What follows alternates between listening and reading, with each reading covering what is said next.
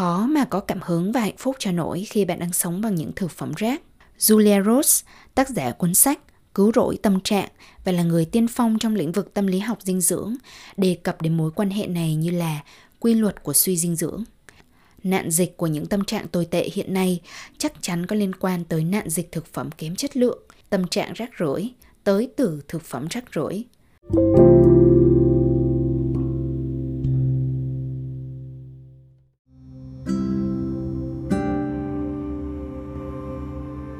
Xin chào các bạn, mình là Health Coach Nam Phương của kênh Chậm Chậm Mà Sống, kênh chia sẻ về dinh dưỡng toàn diện và lối sống chậm.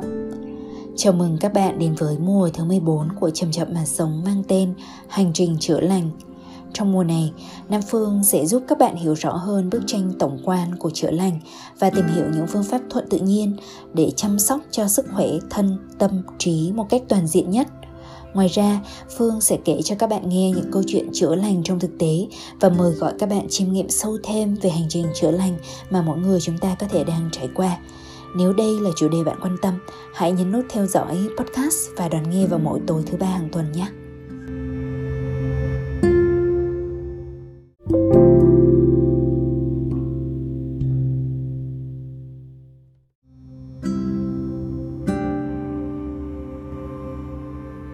Bạn thương mến, cảm ơn các bạn đã cho Phương thêm một cơ hội đồng hành cùng bạn trong một số podcast nữa. À, Phương không biết là các bạn nghe podcast vào trong thời điểm nào trong ngày. Thông thường thì hầu hết thính giả sẽ chọn cái thời điểm mà một ngày đang dần khép lại à, Khi mà chim đã về tổ, người đã về nhà Chúng ta đã đoàn tụ ở bên gia đình Hay là đã ăn uống no đủ rồi Có phải vậy không?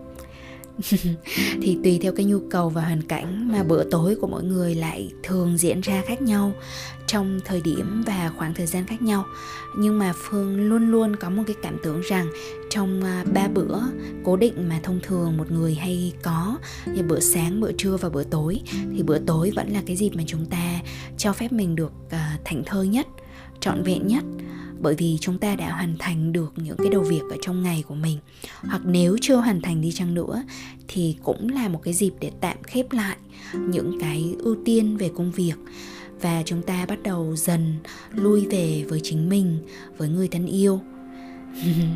Thì kỳ trước thì phương có nói đến à, cái tầm quan trọng của thức ăn tinh thần. Và hầu hết những cái thức ăn tinh thần mà chúng ta có thể có được một cách rất là có ý nghĩa trong cuộc đời thì nó đến từ cái mối quan hệ của chúng ta đối với người khác đúng không nào? À, nhưng mà không phải là nó nhất thiết phải là mối quan hệ đối với những cái người mà chúng ta đã từng gặp mặt.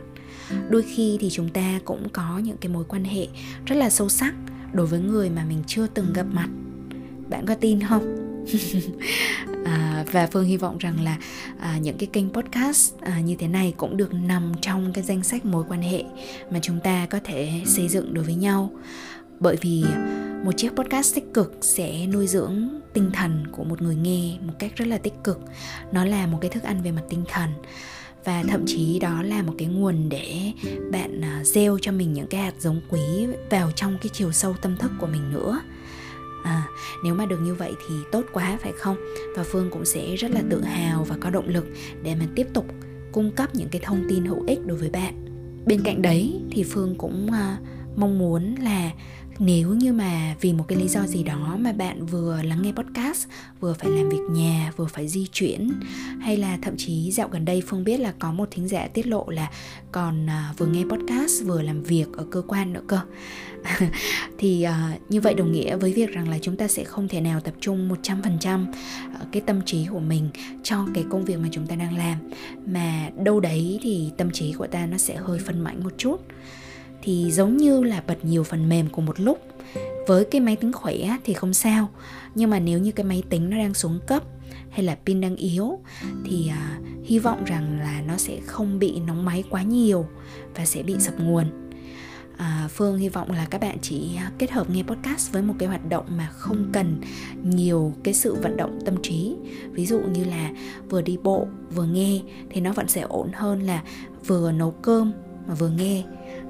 Ít nhất thì cái kinh nghiệm sưng máu của mình là nếu mà vừa nấu cơm vừa nghe một cái nội dung gì đó mà cần cái độ tập trung chú ý cao ấy thì mình nấu sẽ rất là dở. Hay là đơn giản là do cái câu chuyện của khách mời quá cuốn hút khiến cho mình quên bẵng đi. Ví dụ như là quên uh, quên tắt cái nồi đang đun chẳng hạn thì nó có thể gây nguy hiểm nữa đúng không nào? Thì uh, vậy đó. Mình nói thêm một số thông tin phụ để mà bạn có thể tạo điều kiện tốt nhất cho bản thân mình khi mà ở trong cái hoàn cảnh mà mình đang có. Thì trong kỳ này thì chúng ta sẽ tiếp tục khám phá mối liên hệ của thức ăn với một cái điều rất là quan trọng, đó là tâm trạng của chúng ta. Và như những kỳ trước thì mời các bạn sẽ lắng nghe Phương đọc một cái trích đoạn ở trong chương 2 của cuốn sách Dinh dưỡng tỉnh thức. Đó là về mối quan hệ giữa thức ăn và tâm trạng.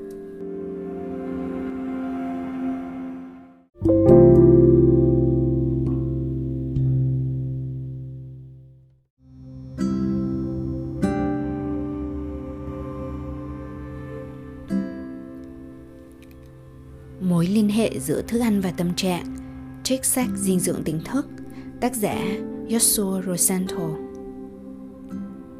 Nghiên cứu khoa học và kinh nghiệm cá nhân đều chứng minh rằng những gì chúng ta ăn ảnh hưởng đến cách chúng ta suy nghĩ và hành động. Tuy nhiên, hầu hết mọi người chưa nhận thức được mối liên hệ giữa thức ăn và tâm trạng của họ. Hãy thử dừng lại và suy nghĩ một chút về cảm giác của bạn trong suốt cả ngày xem đôi khi bạn cảm thấy mụ mẫm và mệt mỏi sau khi ăn trưa đúng không bực tức và cáu kỉnh giữa các bữa ăn. Hay tràn đầy năng lượng sau một bữa ăn tuyệt vời. Thức ăn chắc chắn làm thay đổi tâm trạng của bạn. Ví dụ rõ rệt nhất là cà phê và rượu. Chúng thay đổi trạng thái tâm trí của bạn chỉ trong vòng vài phút. Chế độ ăn tiêu chuẩn của người Mỹ, nhiều đường bột tinh chế và thịt động vật kém chất lượng, trong khi thiếu rau và nước, khiến nhiều người rơi vào tâm trạng tồi tệ.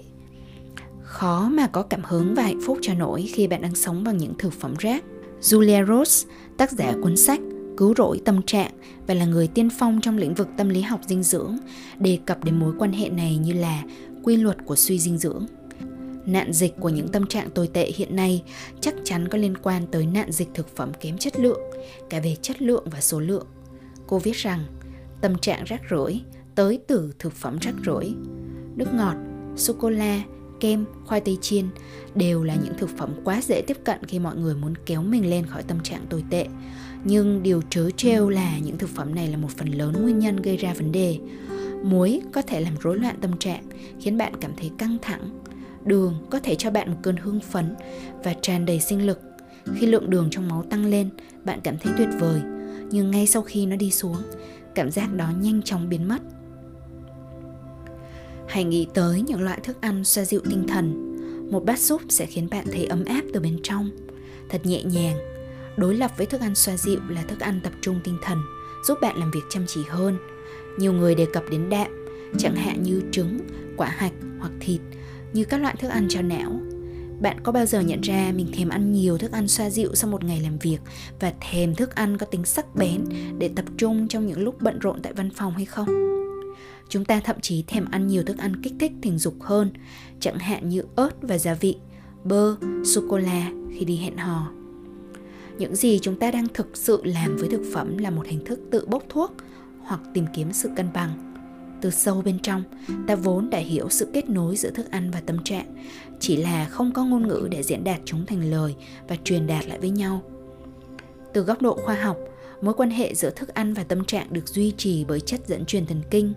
Những sứ giả hóa học chuyển tiếp suy nghĩ và hành động, chạy dọc não và ruột. Một số chất dẫn truyền thần kinh, chẳng hạn như serotonin, có thể làm cho chúng ta cảm thấy thư giãn. Những chất khác, chẳng hạn như dopamine, có tác dụng kích thích. Thực phẩm chúng ta ăn bị phân rã trong đường tiêu hóa, đi vào máu và tạo ra những thay đổi trong hoạt động của các chất dẫn truyền thần kinh này. Do đó, ảnh hưởng đến tâm trạng ăn đường bột giải phóng serotonin trong não, khiến con người cảm thấy thư thái hơn. Ăn quá nhiều đường bột hoặc đường bột tinh chế quá mức, như đường và bột mì, tiết ra nhiều serotonin hơn, gây ra buồn ngủ. Bạn có thể trải qua cảm giác buồn ngủ sau khi ăn quá nhiều mì ống hoặc đồ ăn nhiều đường bột. Đạm tạo ra dopamine và norepinephrine trong não, khiến mọi người cảm thấy tỉnh táo và tràn đầy năng lượng hơn khi ăn một tỷ lệ đạm thích hợp mặt khác ăn quá nhiều đạm có thể dẫn đến căng thẳng và cáu kỉnh Đi xa hơn nữa, một số người mắc chứng rối loạn tâm trạng được bảo rằng vấn đề tất cả đều ở trong đầu bạn, trong khi sự thật là hầu hết serotonin, tức khoảng 90% được tìm thấy ở trong ruột. Vi khuẩn trong ruột gửi tín hiệu đến não, làm thay đổi nội tiết tố, từ đó ảnh hưởng đến tâm trạng của chúng ta. Nghiên cứu đã chỉ ra rằng những người có mắc chứng trầm cảm có rất nhiều vi khuẩn có hại và ít vi khuẩn có lợi. Vì vậy, chỉ cần thay đổi chế độ ăn uống của bạn để tăng vi khuẩn có lợi và giảm tỷ lệ vi khuẩn có hại cũng có thể có tác động rất lớn đến cảm nhận của bạn, đặc biệt là cho những người đang đối mặt với trầm cảm. Có lẽ chúng ta có thể lắng nghe nhiều hơn những điều trực giác mách bảo khi lựa chọn thực phẩm. Lắng nghe trí thông minh từ bộ phận mà nhiều nhà khoa học hiện nay gọi là bộ não thứ hai của chúng ta. Một trải nghiệm khác về mối liên hệ giữa thực phẩm và tâm trạng đến từ việc ăn quá độ sau một bữa tối thịnh soạn trong kỳ nghỉ lễ, hãy nhớ lại xem bạn cảm thấy mệt mỏi thế nào. Ăn quá no thường dẫn đến buồn ngủ.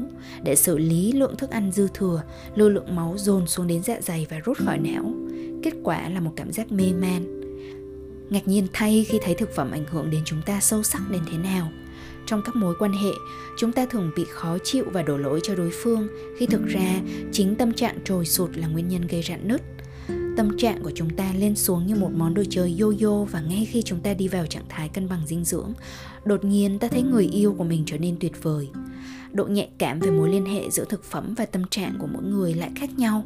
Chỉ bạn mới có thể xác định đúng lượng đạm, đường bột và chất béo để giữ cho bản thân cân bằng. Một khi mối tương quan này đi vào ý thức của bạn, bạn sẽ cẩn thận hơn với thức ăn mình lựa chọn. Tôi chỉ đơn giản là khuyến khích bạn chú ý, khám phá thử nghiệm và xác định những gì phù hợp với bạn. Tôi chắc rằng bạn đã gặp những người tỏa ra năng lượng khỏe mạnh, mặc dù thực tế là họ ăn bánh vòng và uống cà phê cho bữa sáng như một thói quen. Bạn có thể tự nghĩ, nếu mình ăn theo cách đó, đời mình sẽ rối tung lên mất.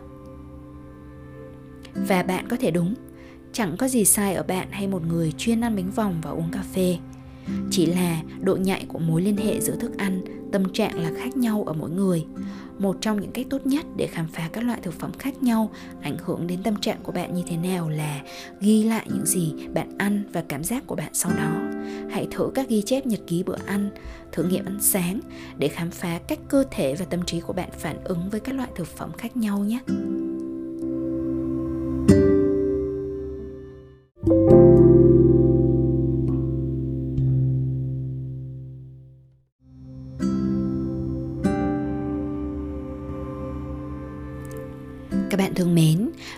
Bài viết liên quan đến ờ, cái mối liên hệ giữa thức ăn và tâm trạng.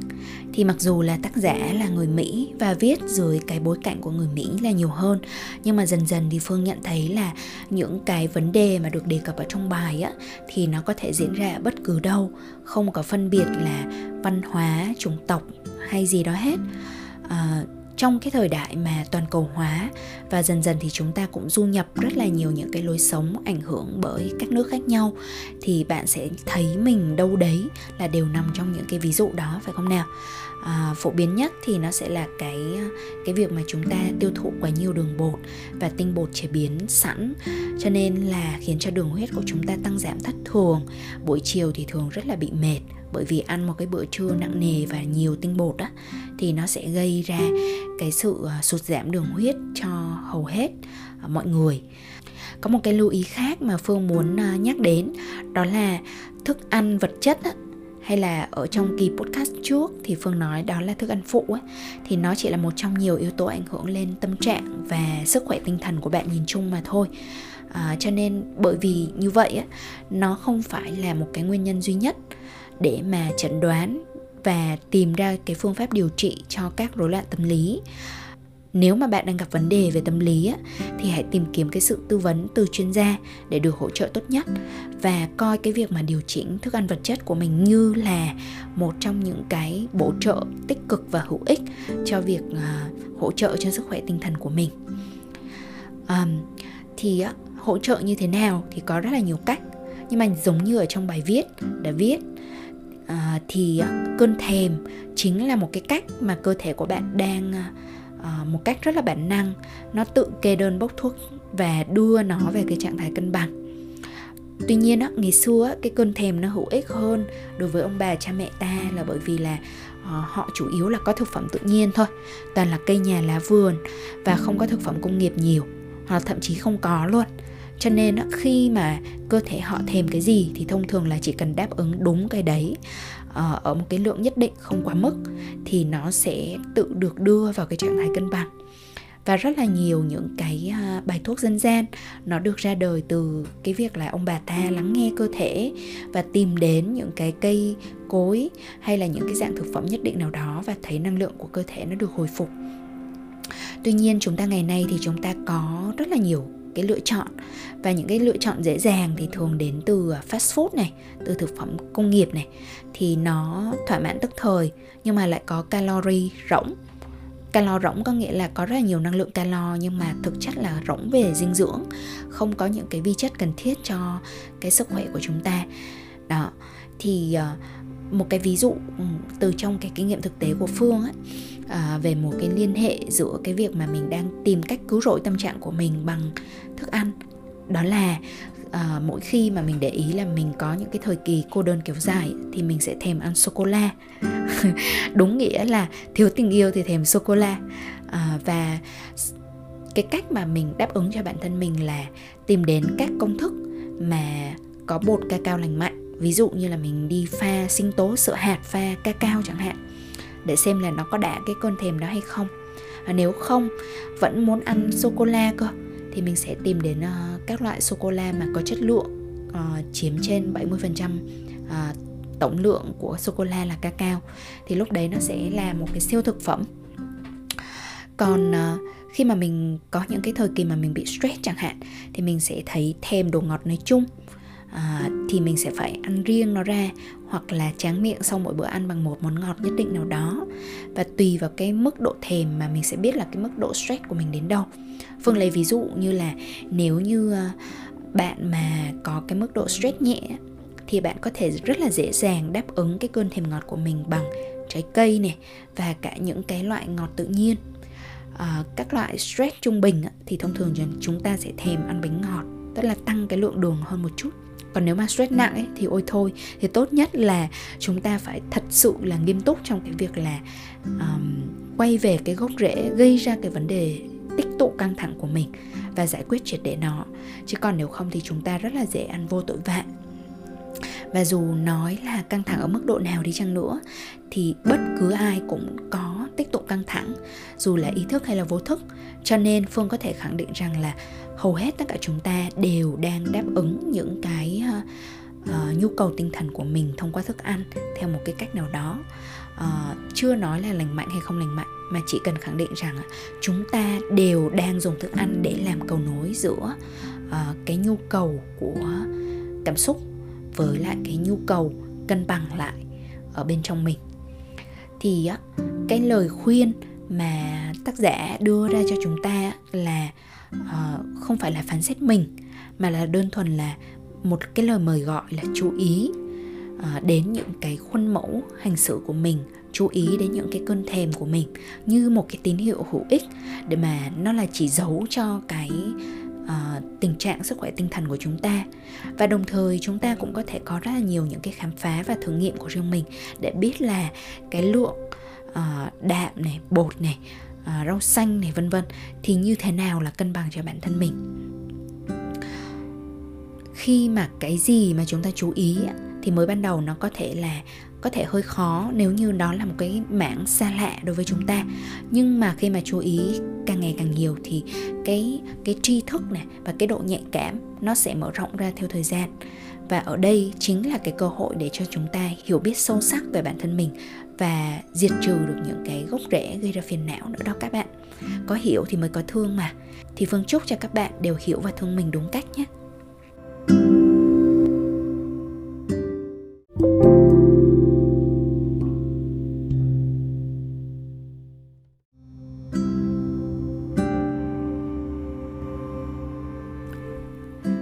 Các bạn ơi.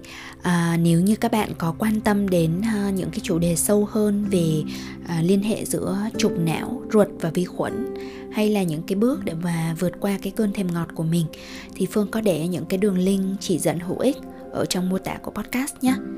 Hy vọng là các số podcast vừa qua về những cái chủ đề then chốt của dinh dưỡng tích hợp thì đã giúp cho các bạn tái khám phá lại phần nào đó mối liên hệ của bản thân với thức ăn dù là vật chất hay là tinh thần đồng thời hiểu rõ hơn cái tương quan của thân tâm và cảnh. Khi mà chúng ta đã hiểu rõ rồi á thì ta sẽ không còn đồng hóa mình với những gì đã diễn ra tạm thời bên trong mình nữa. À, ta sẽ trở thành người quan sát tỉnh táo sáng suốt và đầy bao dung với bản thân. Phương chúc cho các bạn bình an trong quá trình đó và dần khám phá phần bản thể thực sự của chính mình. Chúc cho các bạn có ngày thật vui và đêm thật yên. Bây giờ thì xin chào và hẹn gặp lại vào thứ ba tuần sau.